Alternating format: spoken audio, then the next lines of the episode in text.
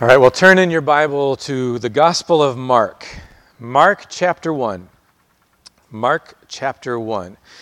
Last week we introduced the Gospel of Mark. We looked at the first verse, which is essentially Mark's title for the book, the beginning of the Gospel of Jesus Christ, the Son of God. And we talked about the Gospel and why Mark is writing about its beginning and what it means that Jesus is the Christ, what it means that he is the Son of God. Today we're going to go on to look at verses two through fifteen. This is kind of generally considered to be the prologue, the introduction to the book. These verses here are loaded with important things for us to know as we begin reading Mark's gospel. In fact, it's almost like these verses are Mark kind of pulling back the curtain and showing you the reality before he starts telling the story, because the story is going to have a lot of people who are confused and blind and whatnot, and he wants you, the reader, to know the truth before we get into the story, okay? So I'm going to do my best to find a balance of explaining things fully enough for us to have a good understanding, but at the same time moving fairly quickly because we want to keep pace with how Mark writes this fast-paced story. So you'll have to listen fast this morning. And here's what we'll be looking at today. You could put it under these four headings. First of all, in verses two through eight, Jesus' forerunner, John the Baptist. And then in verses nine through eleven, Jesus' commission at the Jordan River. Then verses twelve to thirteen, we'll see Jesus' preparation in the wilderness. And in verses fourteen and fifteen, Jesus' proclamation in Galilee. So that's where we're headed this morning. So if you're there with me in Mark chapter one, follow along. I'm going to start with verse one and we'll read down through verse fifteen. The beginning of the gospel of Jesus Christ, the Son of God. As it is written in Isaiah the prophet, "Behold, I send my messenger before your face, who will prepare your way. The voice of one crying in the wilderness, 'Prepare the way of the Lord, make his paths straight.'"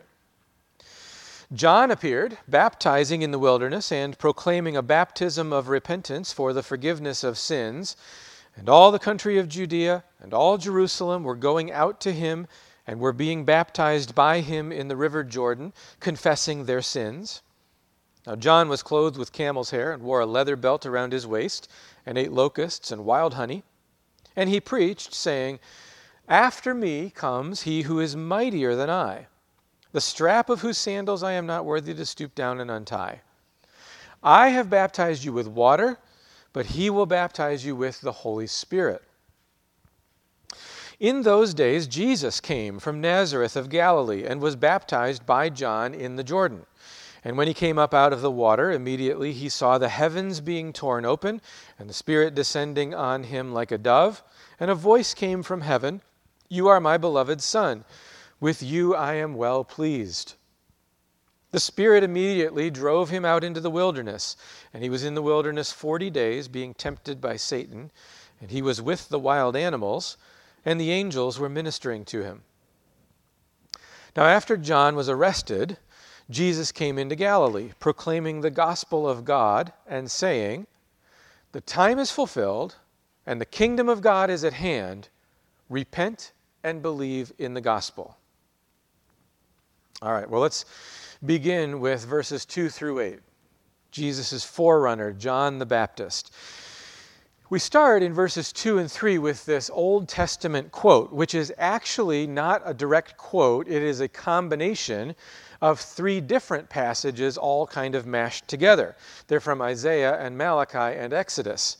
But Mark just says that it's from Isaiah. And when the Jews heard these quotes, they would know the fuller context that these quotes are taken out of. So for us to rightly interpret them, we should pay attention to the context too. The first one that we find is from Isaiah forty, verses one through five. And here's what we find in Isaiah forty. "Comfort, comfort my people, says your God. Speak tenderly to Jerusalem and cry to her that her warfare is ended, that her iniquity is pardoned, that she has received from the Lord's hand double for all her sins, if you know the book of Isaiah, you know this is in the second part. This is the part that is written to them while they are in exile. So this message is telling them, this exile that you are experiencing, that has happened because of your sin, is going to end. You're going to be restored. God is going to come. And here's how the passage continues. A voice cries, "In the wilderness, prepare the way of the Lord. Make straight in the desert a highway for our God." So that's part of what Mark is quoting here. And the idea is that God is coming. They are in exile. They're not where they're supposed to be, but God is coming. He's going to do something to end their exile and to rescue them. And then the passage continues. Every valley shall be lifted up, and every mountain and hill be made low. The uneven ground shall become level, and the rough places a plain. And the glory of the Lord shall be revealed, and all flesh shall see it together, for the mouth of the Lord has spoken. So this passage is the arrival of God to his people.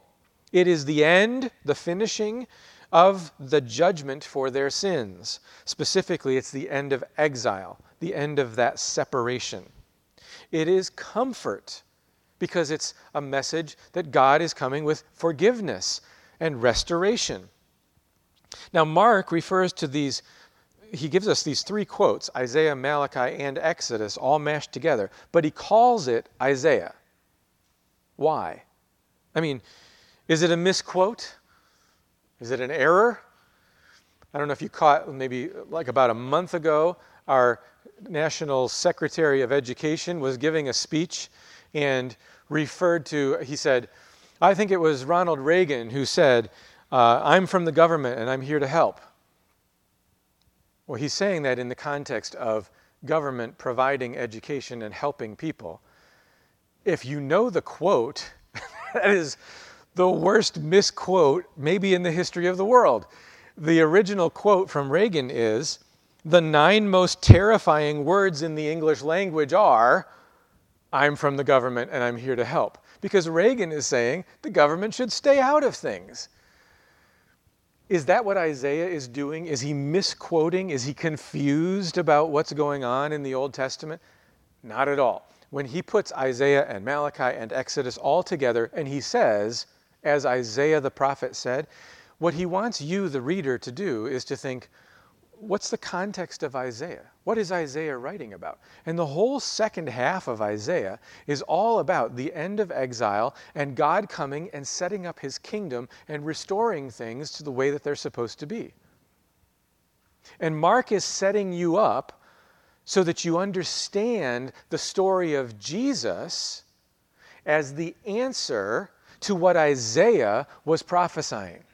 Now, as we continue on, Malachi is one of the other sources for this quotation. Behold, I send my messenger, and he will prepare the way before me. You can hear that in what Mark gives us in verses two and three. And the Lord whom you seek will suddenly come to his temple, and the messenger of the covenant in whom you delight, behold, he is coming, says the Lord of hosts. But who can endure the day of his coming, and who can stand when he appears? For he is like a refiner's fire, and like fuller's soap. He will sit as a refiner and purifier of silver, and he will purify the sons of Levi and refine them like gold and silver, and they will bring offerings in righteousness to the Lord. Then the offering of Judah and Jerusalem will be pleasing to the Lord as in the days of old, as in former years. So the context of this quote is about God coming as well. But here, it's God coming in judgment. Who can stand the day of his arrival? The rhetorical question is, who can possibly stand in God's judgment? And the messenger here is preparing the way before the arrival of God in judgment. Now, after the judgment has been carried out, the text says that the purified remnant, the people of God, will be pleasing to the Lord. But God's coming in judgment. So we have Isaiah telling us that God is coming to rescue and redeem and restore. We have Malachi saying God is coming to judge. And both of these together are what Mark is communicating to us And then there's one more passage, Exodus twenty-three, verse twenty. Behold, I send an angel before you to guard you on the way and to bring you to the place that I have prepared. This one in, in the original is actually probably most close to the language that's used by Mark. But this verse is in the context of Israel in the wilderness, preparing to enter the promised land. It's in the midst then of the Exodus. And part of the significance here is we're in this situation where the, the Mosaic law is being given, the Old Covenant is being given, but the context is the Exodus, okay? If we put all three of these things together, we're combining the big themes of Exodus and the end of exile. In other words, Mark is setting up Jesus' story as a new exodus for God's people. And it's the true end of exile. Jesus will accomplish this new exodus, and he will be the true end of exile. And if it's a new exodus, then we should expect a new covenant as well. Just as the prophets promised, when God accomplishes this new exodus, he's going to give his people a new covenant. But, as Malachi indicated, it also means judgment is coming. So Mark presents Jesus bringing judgment, particularly on official Jerusalem and the temple, as well as coming to rescue his people. Now, these quotes also do something else as far as the setting. They kind of pull together the setting of the wilderness. The wilderness. In Isaiah, the voice is crying to prepare a way for the Lord in the wilderness. Malachi speaks of the messenger who is sent to prepare that way. And the Exodus passage takes place in the wilderness as God carries out the exodus of his people from Egypt. Now, what is the wilderness like? Is the wilderness a place of danger and chaos? Yes, it is. But that's not all it is. It's also a place of hope, a place of preparation, a place of new beginnings. Now, Janine was just sharing a missionary story that she was listening to, um, a lady that had kind of kept a journal. I think she was with Wycliffe Bible Translators. And one of the things that they did, training their missionaries back in those days, she was going to Africa, they're, they're, they would take the family that was going and they would put them out in the wilds of Africa for a couple of days on their own. And they had to just survive. Now, after they'd been trained and all of that, but they're out in the wilderness in preparation for the ministry that they're going to do. In some ways, that's what's going on here. The, the wilderness is a place of preparation. It was that way for Israel. It was a place of temptation and testing, a place with dangers like starvation and snakes, but it was also a new beginning. They had left Egypt and slavery behind. God was in the wilderness forming them into a new nation. God made a covenant with them. He gave them promises. He gave them his law, the things that would shape them as his people. He's preparing them for taking the promised land and living there as his people. And the wilderness is also a place of, of promise and opportunity. Think of the wilderness-like condition of the world when it was first created. In the beginning, God created the heavens and the earth, and the earth was formless and void. It was empty and uninhabitable. It was a wilderness. But the Spirit of God was hovering over the waters, and in the creation, the Spirit brings out of that wilderness, out of that chaos, order, paradise out of the wilderness. And then God turns around, and he, when he puts the people there, he takes Adam and he says, look, I'm putting you in the garden. You're supposed to tend it and keep it. But more than that, there's wilderness outside there. Your job is to be fruitful and multiply and fill the earth. Subdue it. Have dominion. Make the wilderness like the garden. Spread the paradise is essentially the message of what God tells Adam to do. Bring order out of the chaos, just like the Spirit of God did. And God does this with Israel. He brings order to the chaos of a slave people, forming them in the wilderness into his people. So for Mark, the wilderness is a place of testing and preparation. It's where God meets with his people. It's where Isaiah's vision of this great restoration begins. It's God sending his messenger to prepare the way, and God himself will come and make the wilderness into a paradise. Now, John's baptism, when he comes, is a baptism of repentance for the forgiveness of sins. John breaks on the scene here in verse four. Just like the Old Testament prophets often called the nation to repentance, that's what John is doing. The nation is still experiencing the judgment of God, spiritual exile, and they need to repent and return to him. We're going to talk towards the end of the message this morning a little bit more about what repentance looks like. But what would forgiveness of sins look like? Well, it would mean that the consequences of their sins would be taken away. The spiritual exile would end. God would return. God's kingdom would be set up.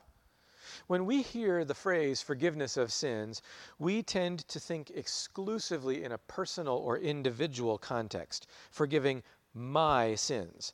But that's not likely how the Jews would have heard this message. They'd be thinking national as a people. Now, it is true that Jesus came to forgive sins individually, and that in order to be saved, you must personally repent.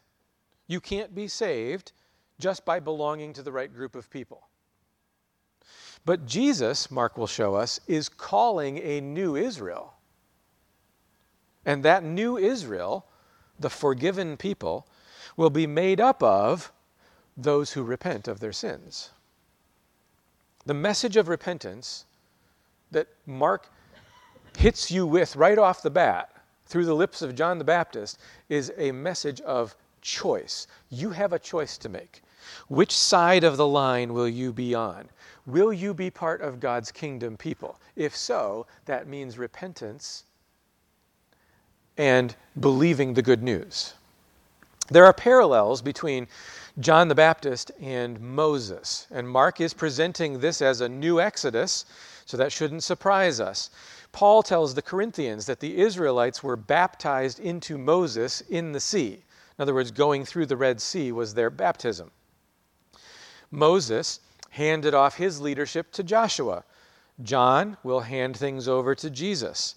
Moses brought the people as far as the Jordan River, and now John does the same.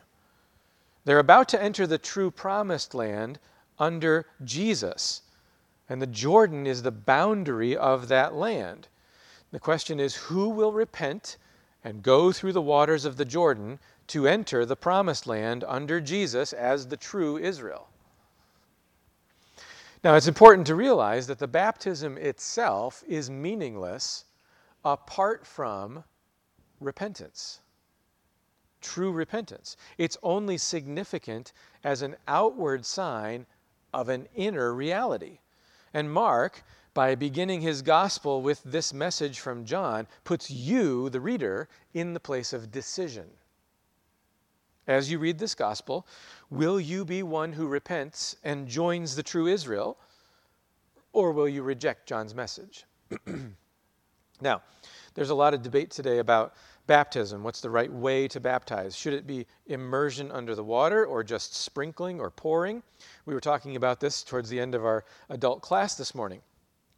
Should it be only those who have already professed faith in Christ, or should babies be baptized? I'm not going to go into any detail this morning on that, because that's really just not what this passage is about. John's baptism is different in meaning from Christian baptism today, so we really can't shape our whole understanding of baptism from this passage. But at the same time, it's true that this comes before Christian baptism, and Christian baptism would be influenced by what they knew of John's baptism and Jesus undergoing that baptism too. I'll just point out three details while we're here in the text. First, as we just noted, John's baptism is meaningless apart from a prior repentance and commitment. Second, the word baptize literally means immerse or dip in the water. And the third thing, why the Jordan River? I mean, if all he was doing was sprinkling, you could do that anywhere. But to immerse a large number of people, you need a place like the Jordan to do it. And like I said, That's not the main point of the message, or excuse me, of the passage today. Those are just some observations that we should make while we're there in the text. Look at the description that you have of John that Mark gives to us. Dressed in camel's hair, wearing a leather belt. If you were to go to the Old Testament, there's a story where King Ahaziah um, has been given a message from God through a prophet, and his messengers bring that to him. And he asks what kind of man had given his messengers a message about his death. They answered, he wore a garment of hair with a belt of leather about his waist. And Ahaziah answered, it's Elijah the Tishbite. So that description marked him as Elijah. Now, as Mark's gospel goes on, we're going to find out that John the Baptist is identified as Elijah. Not that Elijah is reincarnated, but when the Old Testament prophesied a day when Elijah would come, this is what it was talking about. And Mark is signaling that right off the bat with the way that John the Baptist is dressed. And what is John's food? He's eating locusts and wild honey. Now, both of those things are permitted by the Old Testament law. Locusts are the only insect that the law allowed. You can read about that in Leviticus eleven. But the symbolism here, locusts often symbolize judgment, and honey often symbolizes God's blessing, right? They're going to the promised land. It's a land of milk and honey, right? So here you have this prophet in the mold of Elijah, and the message that he has is a message of both repentance and blessing, depending on which side of the line you come down on. John is a forerunner. He says, after me comes one who is mightier than I, the strap of whose sandals I'm not worthy to stoop down and untie. In the disciple-master relationship in those days, a disciple would do everything for his master that a slave would normally do, except untying his shoes. That was even beneath a, a disciple. John says, I'm not even worthy to do that for this coming one. He's that much greater. And the coming one, according to John, will bring the Holy Spirit. Just like the Old Testament prophets had prophesied, the Spirit will be poured out through this Messiah. Now, the arrival of the Holy Spirit, that's appropriate in a wilderness context like Mark gives us here. In the Old Testament, the Spirit accompanied God's people in the wilderness in a limited way. But there was this anticipation, as you read the prophets, of a day coming when the Spirit would be given without measure. The Old Testament prophets pointed forward to a day when that Spirit would be given to God's people. So Ezekiel says God will put his Spirit within them. Joel says God will pour out his Spirit on his people. So when John says that Jesus will baptize with the Holy Spirit, he's saying that Jesus is the fulfillment of God's Old Testament prophecies, prophecies, promises of giving the Spirit to his people. Well, that's verses two through eight. You can see that these are loaded verses. Let's continue on. Verses nine through eleven, Jesus' commission at the Jordan River. Now John is essentially going to hand over the reins to Jesus. He has prepared the way for him, and now Jesus' ministry begins with being baptized by John. Just like Joshua took Moses' place, just like Elisha took Elijah's place, now Jesus will take over in John's place as the one that people should follow. And so Jesus is baptized by John. Now, obviously, this raises a question. John's baptism is a baptism of repentance. Why is Jesus being baptized? Does Jesus have something to repent of? Does he have any sins to be forgiven? Jesus is being baptized as a representative of his people. All those who by faith will follow him will repent of their sins, as John called them to, and who will therefore form the new people of God, the true Israel. Undergoing baptism is symbolic of the judgment of death. That's why Paul connects baptism to like the Red Sea, and, to, and it's also connected in the New Testament to the flood. It's that the waters of judgment pictured here. It's not that Jesus deserves God's judgment. He doesn't have any sin, nothing to repent of, but he's identifying with his people as their representative. He's going to take God's judgment on himself for all who will identify with him. Now, just notice how Mark kind of shifts things here. In verse five, we have all the country of Judea and all Jerusalem going out to be baptized by John. Now, that doesn't literally mean every person. We know there were still lots of people in Jerusalem who were remaining enemies of this whole thing. But you have crowds of people coming out. Now in verse nine, the picture narrows down to one. One man who will be baptized and who will go on to face God's judgment for all of those other people who respond to the message of repentance. And then we see that the heavens are torn open. Again, here, Mark is picking up the language of the Old Testament prophets. Isaiah sixty-four one, "Oh, that you would rend the heavens and come down, that the mountains might quake at your presence." It's a call for God to act, to save his people, to bring his promised kingdom, to bring salvation and order and peace. Mark is telling us that that time is now arriving.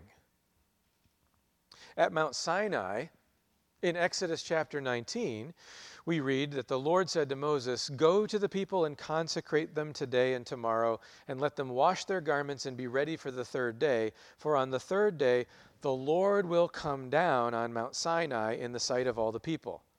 In other words, before God could come down, the people had to consecrate themselves. They had to prepare for his arrival. And that's what John's message has been. Get ready. He's coming. Consecrate yourselves. Repent. And in Jesus, God is arriving. Jesus sees the Spirit descend on him like a dove. Why a dove? I mean, because of this, we associate the Holy Spirit with a dove, but nowhere in the Old Testament is the Holy Spirit associated with a dove. So where does this come from? I think there's two Old Testament texts that if we put them together, it makes sense of this for us. One has to do with the flood. So in Noah's day, when the flood waters subsided, Noah sent out a dove to see what would happen. The first time, the dove returned, having found no place to land. The second time he sends out the dove, the dove comes back with an olive branch, showing that new life is now growing on the earth, right? The waters of judgment have come, they've subsided, and now there's new life. And then the third time, the dove doesn't come back at all, and Noah knows that the earth is ready for them to come out of the boat. Now, remember, the flood waters were judgment on the earth. Every living thing died. But what did God do? He brings forth a new world, a, a recreation out of those waters. So the dove over the waters calls to mind the new creation that comes out of the judgment of the flood. Combine that with what we find back in the beginning in Genesis one. The earth was without form and void, and darkness was over the face of the deep, and the Spirit of God was hovering over the face of the waters, hovering like a bird. And what does the Spirit do?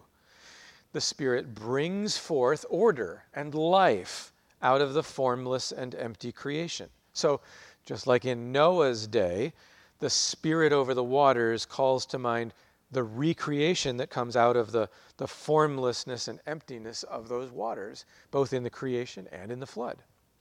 So when we have Jesus now in the waters of the Jordan, undergoing baptism, which symbolizes God's judgment, just like the flood did, and then we have the Spirit hovering over those waters, we should realize that Mark is telling us to expect a new creation. At this point, I think you have to say that if Mark was alive today, he would probably be a good movie writer. His use of visual cues and symbolism is extraordinary. And that's exactly what Jesus is going to do. He's going to bring out a new creation. In his life and death and resurrection, he brings forth a new creation, a new people in the power of the Spirit. At the same time, the Spirit coming down on Jesus here is marking him out as being anointed for a task, for a vocation. In the Old Testament, when God called someone to a specific task, often they were anointed with oil to mark that calling. And the best example of this is a king. A king was anointed, marked out for his task of kingship. The anointing with oil symbolized the Holy Spirit. The Spirit would be the one to empower them for this task that God is calling them to. And here, Jesus is being anointed for the task before him. He will be Israel's promised king, her Messiah. Let me just give you two brief examples of Old Testament texts that promise this regarding the Messiah and the Spirit. Isaiah eleven is one example. There shall come forth a shoot from the stump of Jesse, and a branch from his roots shall bear fruit, and the Spirit of the Lord shall rest upon him. The spirit of wisdom and understanding, the spirit of counsel and might, the spirit of knowledge and the fear of the Lord.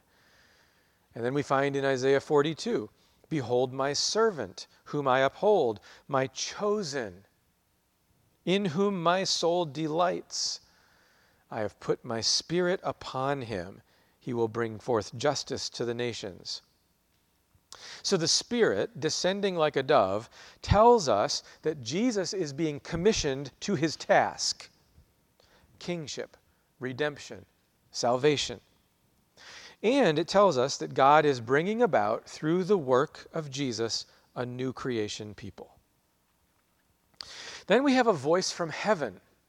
Mark tells us that the voice from heaven says, you are my beloved Son, with you I am well pleased. Putting it in different words, you could say that what God the Father is saying here is, because you are my unique Son, I have chosen you for the task upon which you are about to enter.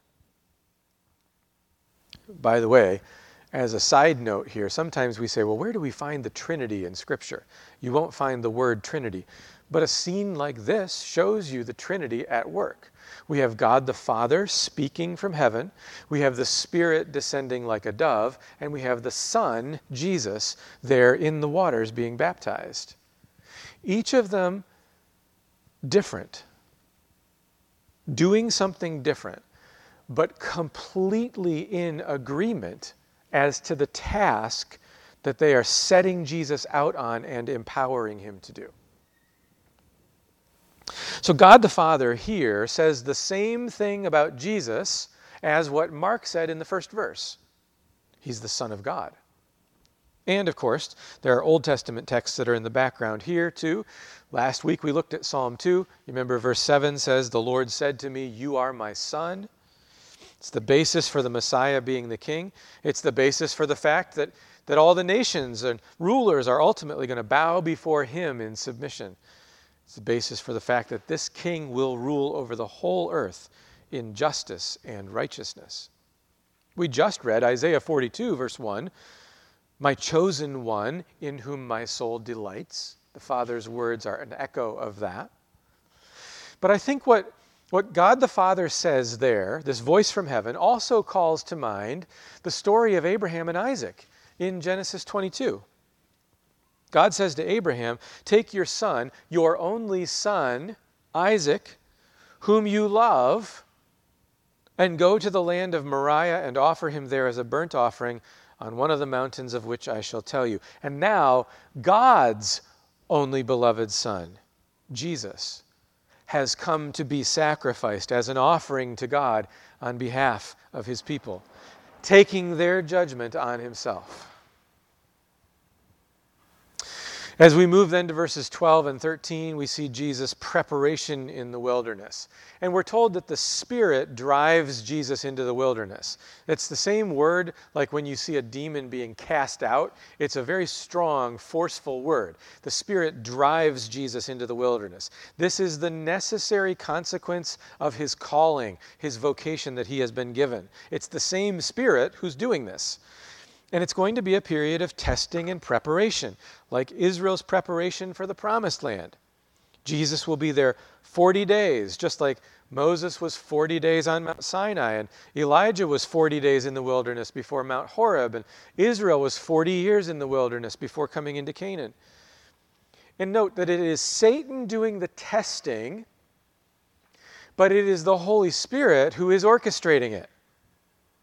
This is not something that is outside of God's control or even something that God just finds himself having to react to. No, it's the Holy Spirit who orchestrates this event.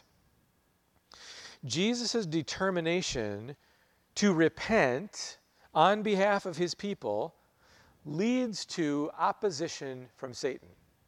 And Mark is different than the other gospel writers in that he doesn't resolve it here, because what he wants you to understand is that the rest of the story from here on out, we're going to continue to see this opposition from Satan and from demons throughout the story of the gospel.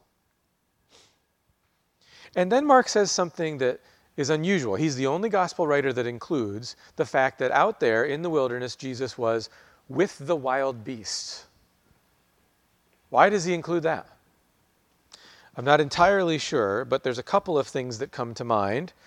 One is that there may be echoes of David's story here. Samuel had anointed David to be king, but David was still at that point a shepherd. And David says later, when he goes to fight Goliath, look, I've already fought lions and other wild beasts, and God empowered me to do that. I can handle Goliath. In other words, being out in the wilderness and facing the wild beasts was preparation for the demonic forces that he was going to face. And it may be that Mark is telling us Jesus is being prepared to do that in the mold of a David. At the same time, this is taking place in the wilderness, and we should think about the symbolism and meaning of the wilderness here. It's a place of preparation and testing, as we've seen. Israel faced testing in the wilderness in preparation for entering the Promised Land. Moses spent time preparing in the wilderness. Elijah spent time preparing in the wilderness. There are echoes of all of those stories already here in Mark. But the wilderness is also a place where things are not yet what they are designed to be, a place where there is danger and chaos and disorder. So something needs to be done to the wilderness to bring it to be what it should be. In the Old Testament, the prophets told the people that when the Messiah's kingdom came, the wilderness would be transformed into a paradise, and there would be no more ravenous beasts. For example, the entire chapter of Isaiah thirty-five is all about this. It tells us at the beginning, the wilderness and the dry land shall be glad, the desert shall rejoice and blossom like the crocus. That's what's going to happen when God comes to his people. The wilderness will be turned into a paradise. And later in the chapter it says, no lion shall be there, nor shall any ravenous beast come upon it. They shall not be found there, but the redeemed shall walk there. Ezekiel says much the same thing in Ezekiel thirty-four. So picture the just the, the theme that's being set up there. At the creation of the world, the earth was formless and void, and then the Spirit worked to bring order out of that chaos. God gives the creation mandate to Adam and says, out there is a wilderness, you be fruitful and multiply, fill the earth, subdue it, and have dominion. Take the garden and tend it, push the borders out. We have all these Old Testament prophetic promises of Messiah's reign. Ezekiel gives us a vision of the temple. You remember the, the, the grand vision of the temple that Ezekiel has? What happens there? The water flows out from the temple, out into the, to the land, into the wilderness, and it turns it into green land where things grow. John's vision in Revelation, the river in the new heavens and new earth, the river with the tree of life on either side with its fruit, and it says nothing unclean or detestable will ever enter it. No ravenous beasts will be there. All of this is indicating Jesus is going to bring a kingdom that will answer all of those predictions of the Old Testament prophets. It will fulfill what God has promised for his people. And we also see that Mark tells us the angels were ministering to him, just like the angel guided Israel through the wilderness, just like Elijah had an angel minister to him in the wilderness. Well, let's look at the last two verses this morning, verses fourteen and fifteen, Jesus' proclamation in Galilee. This has to do with the kingdom. The kingdom is at hand or near. Why? Because God is now acting to fulfill, to realize these kingdom promises. We're going to talk more about the kingdom as we go through the Gospel of Mark, so I won't really do it this morning because this is the content of Jesus' message. But for this morning, just take note, it is Jesus' arrival on the scene that is the decisive event that begins the fulfillment of this kingdom promise. And Jesus says, repent and believe in the gospel. Well, let's start with the question, what is the gospel? Remember what we saw last week. The good news is that Jesus has arrived as king.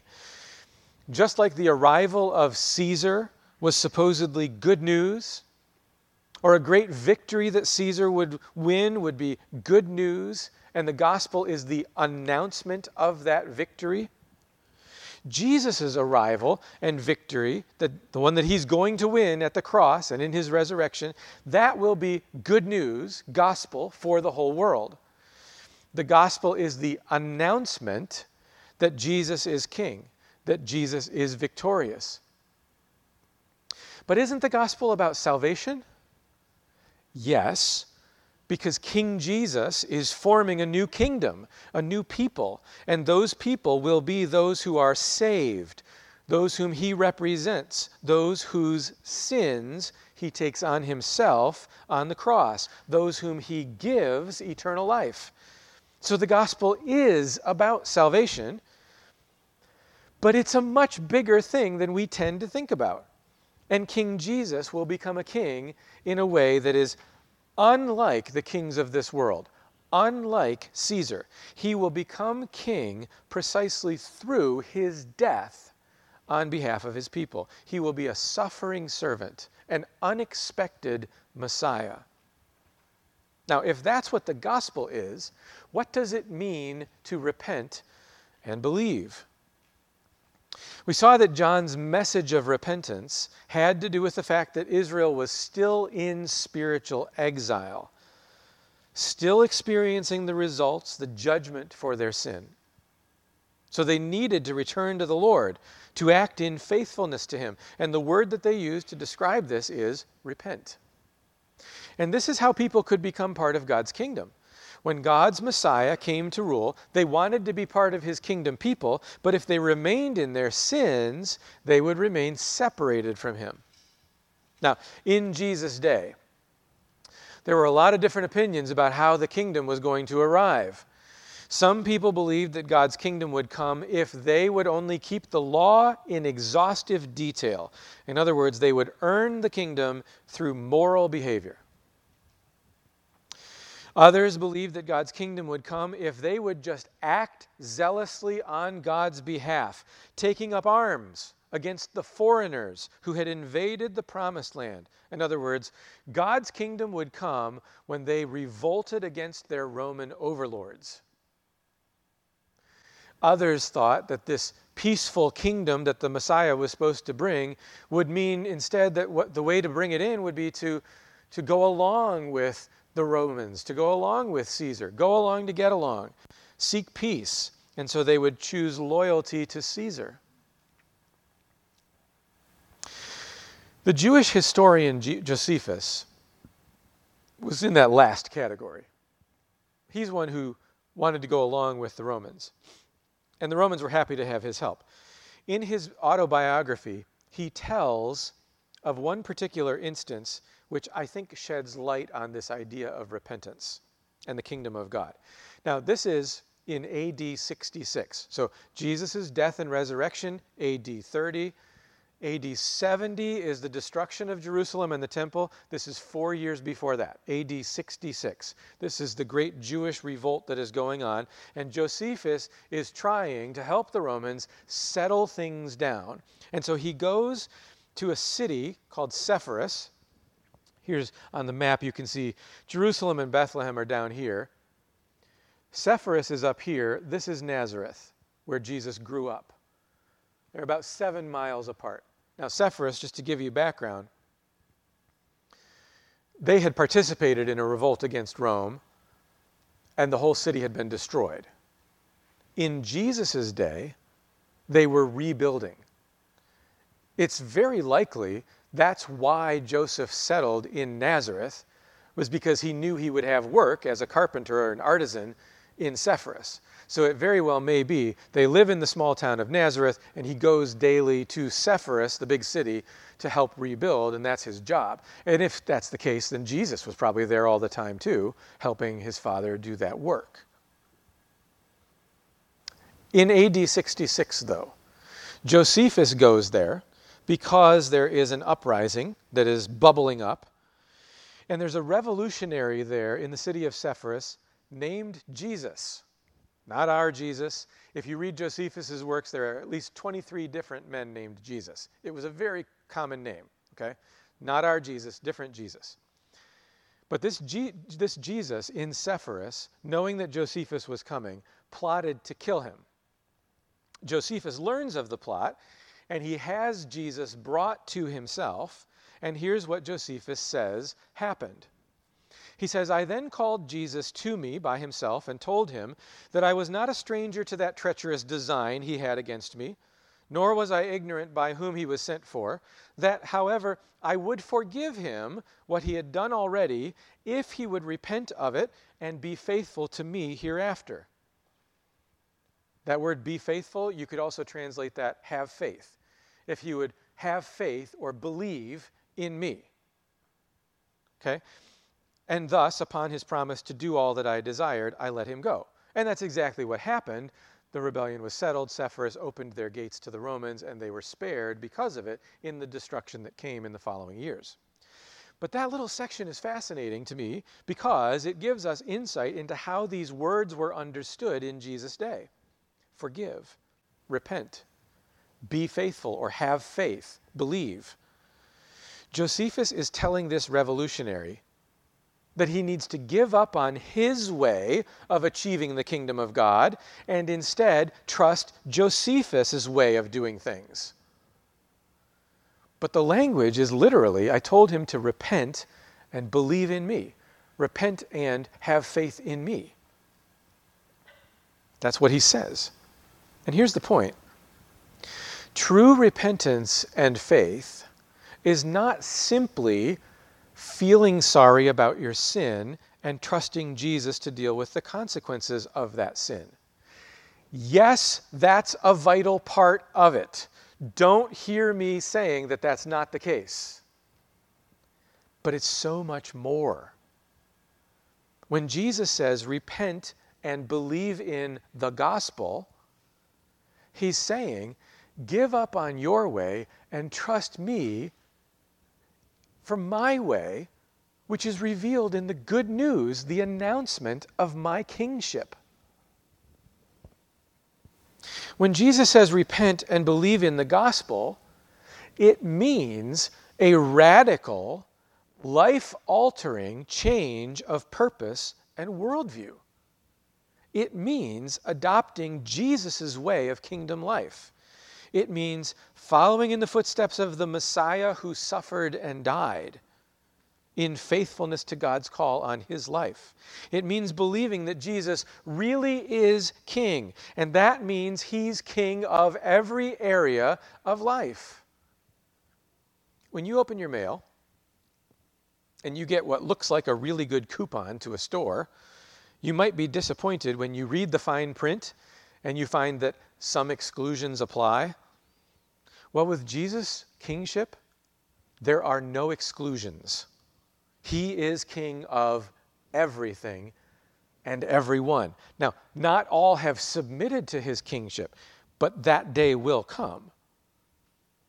And what that means is the way you and I should live today is that we live believing that it all belongs to him. His rules, his law, his kingship.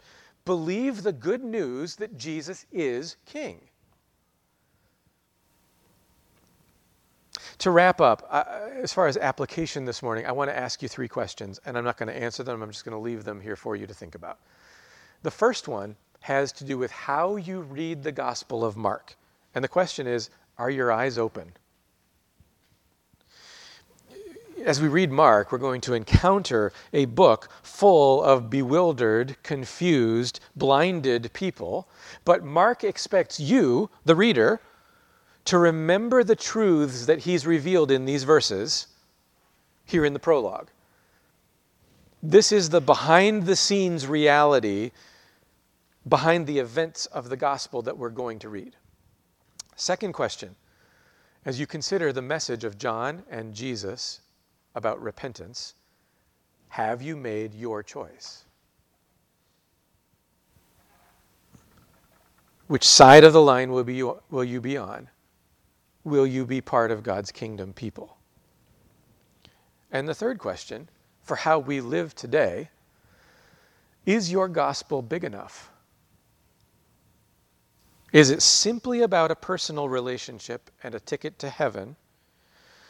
Or does it go beyond that and provide you with a calling, a vocation, a purpose for your work in this world, Monday through Saturday, as well as on Sunday?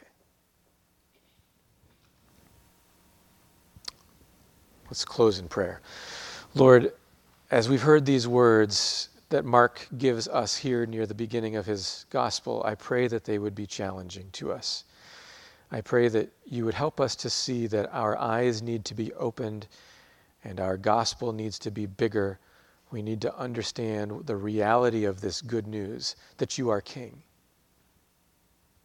Teach us how to live in a way that is consistent with the full reality of that gospel message. And we pray this in Jesus' name. Amen.